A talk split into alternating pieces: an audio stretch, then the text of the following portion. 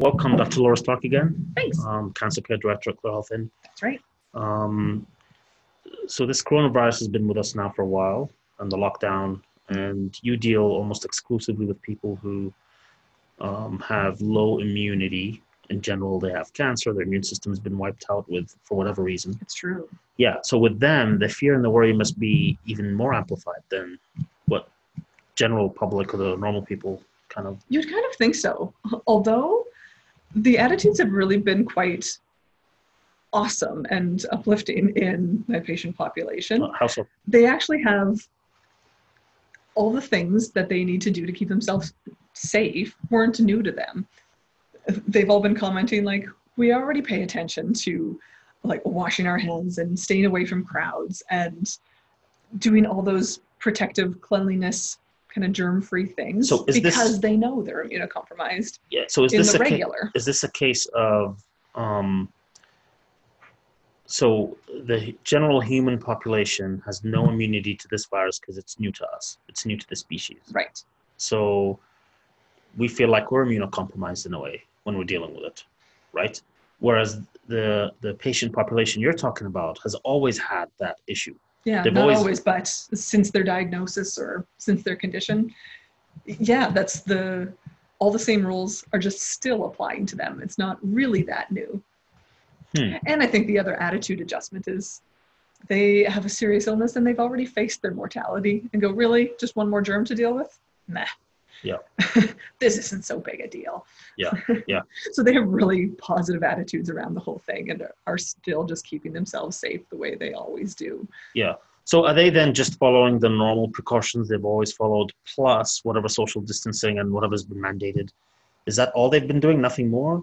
Yeah, pretty much. Well, and the neat thing is, too, for lots in our cancer population, the treatments that they're continuing to get treat exactly the things that we would to help them be more resilient to a virus anyway.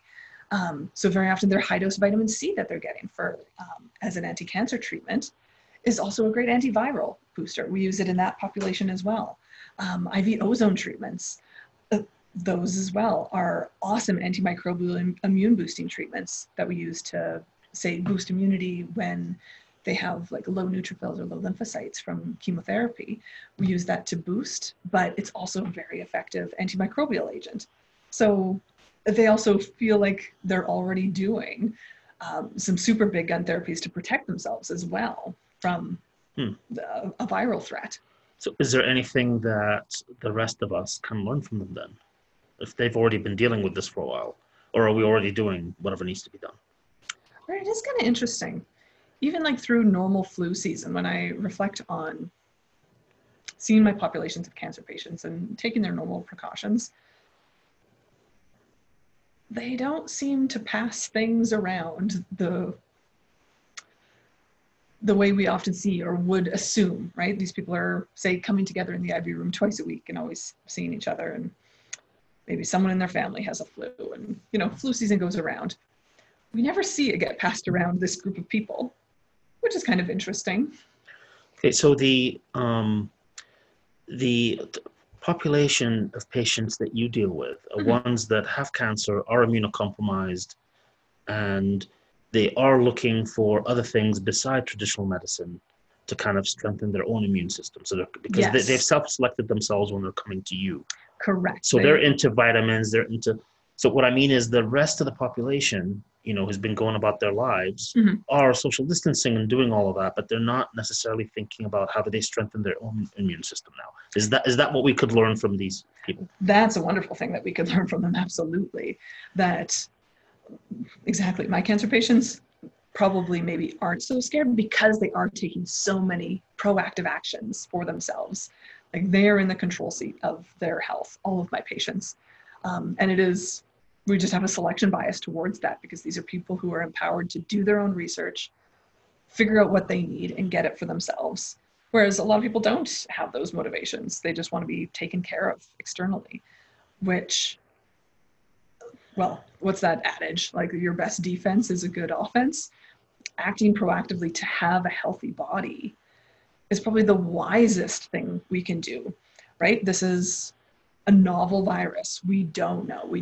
We're slowly gaining research as to some things that can be helpful, but we don't have a body of research to confirm, you know, what works, what doesn't work against this. But generally, the healthier you are, the less susceptible you are. That's always a rule of thumb. And we're seeing that in terms of the people who are most threatened and most subject to the ill effects of this virus are compromised from another condition. Yeah, so I was going to say what we do know about it, about this virus, even though it's new, is that those who are immunocompromised or have an immune system that isn't functioning as well are the ones that are actually getting very seriously ill from it and dying from it too. Exactly. So then the lesson is how do we optimize our immune system so that our strongest. Yeah, so that when we do get it, we don't suffer as much from it. Precisely. We have the resilience to get through it, gain the immune integrity, and carry that through the population. Right? Yeah. So they take. So some of the things you mentioned is they let's just do very generally. So they take vitamins. They take some other. Pay attention to their diet. Yeah. Okay. Like even those foundational things of getting adequate sleep. There's actually kind of a neat one. I've come across a few pieces of research and some of the ideas of why children are having less susceptibility to this virus, and in general, is that they have higher melatonin levels. They're not so affected by, say, screen time as we are, always on our phones with our blue lights, etc. So that suppresses melatonin, doesn't it? Yes, it does, exactly. So that's why people who are on their phones a lot have trouble sleeping, and that's why they say don't look at your device right when you're about to go to bed, or a couple of hours into the evening.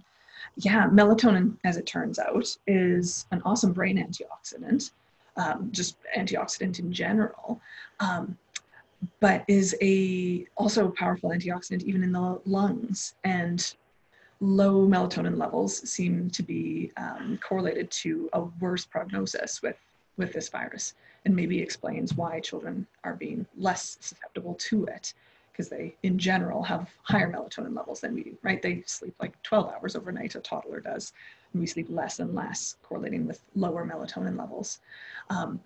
And melatonin happens to be a high-dose nutrient we often use in cancer patients. It has a magical way of lowering the ability of tumors to spread through angiogenesis, to spread just simply through metastasis. It has a whole bunch of cancer control mechanisms. So that's a supplement they're often on for their cancer. It might also be protective from this antiviral perspective. Maybe. Interesting. I mentioned vitamin C, and what about vitamin D and other things? Zinc? Mm-hmm. All those basic immune support nutrients, A, C, E, selenium, zinc, again, very often a foundational part of cancer support because we're supporting the immune system for that same reason.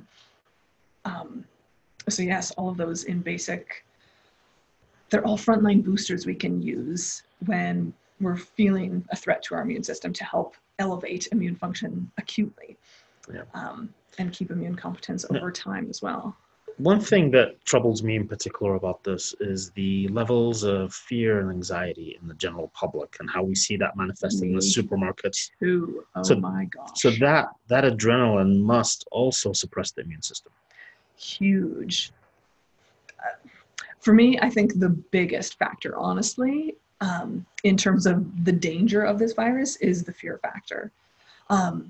Acute fear absolutely compromises our immune system through activating all of our stress systems. We understand the physiology behind that. No use going into details here, but we know those negative emotions compromise our physiological function. And if we're in this constant state of flight or fight, we are not accessing any of our healing, rest recovery modes. Then our digestion is compromised, then our absorption of nutrients is compromised, and these things snowball, and we don't sleep as well. So we wind up getting this compounding of issues compromising our resiliency. So we become more and more susceptible. And from even another perspective, that fear can actually be seen as the most contagious thing, actually, and the thing that spreads the contagion itself. Yeah. Yeah, but the issue is with so many people having so much time at home, watching more of the news, either online or through TV, and basically interacting on social media, watching other people freaking out about it. Is there a practical way to just kind of get out of that? I mean, I think turn it off. Well, with your patients, they've dealt with that. They're probably not as fearful because they've prepared. It's right? True. Is that like a main thing? If somebody feels that, okay, I'm doing some things, I'm being proactive. Not only am I helping my immune system, but now I'm in a better, they won't be as afraid. They have this strong locus of control there versus someone who isn't very well educated about what they can do for themselves, right? Doesn't have that locus of control, who is just told to sequester themselves. And now we have this social isolation that adds to anxieties, right? We're social creatures. We need the support of our communities. And so that's really trying on a lot of people's psychology, a lot.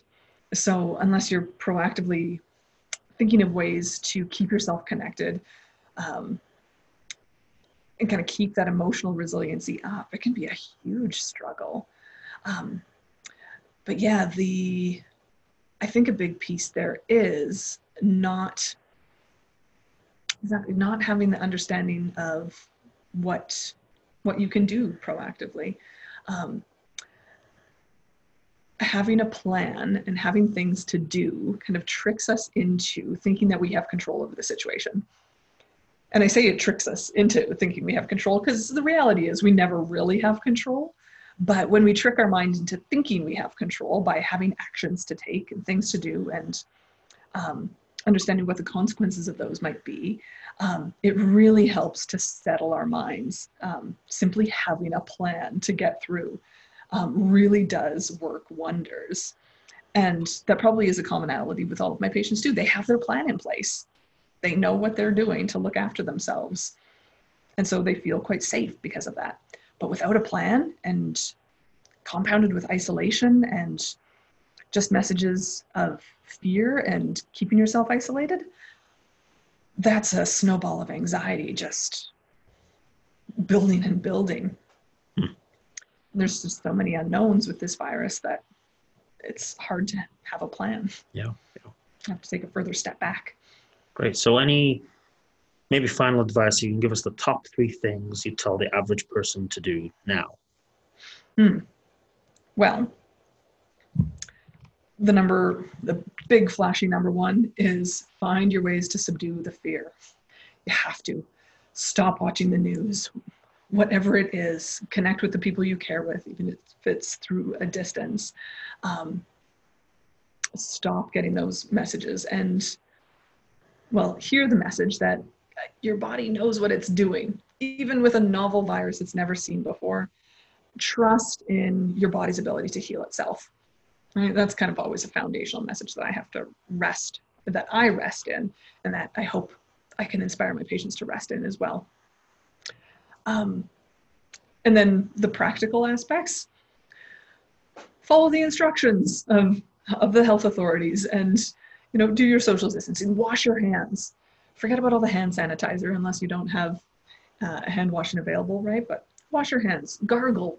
Gargling can be even more effective for respiratory illness than washing hands, even just with water. So every time you brush your teeth, gargle, rinse off those mucous membranes. How about with salt? Sure, yeah. Salt can up the ante. Or even the original flavor, brown Listerine, is essential oils. That stuff's badass, it will kill anything. But simple water gargling is even good enough. Or even castor oil. There's an awesome thing to gargle with to cleanse out your mucous membranes. So washing, keeping the social distancing, doing all those precautionary things that we've been instructed to. And what would I say is a third? Well, think about how you can make yourself more resilient. So that big, broad background. You know, are you at home binging Netflix and junk food? Or are you, you know, taking the time you have to make home cooked meals? Maybe experimenting with new recipes, eating your whole foods, getting your rest, prioritizing self-care so that you are really looking after yourself to be a stronger version of yourself and more resilient one. All right. On that very positive note, I think we'll end this. Thank you very much. Appreciate you giving us the time. Absolutely.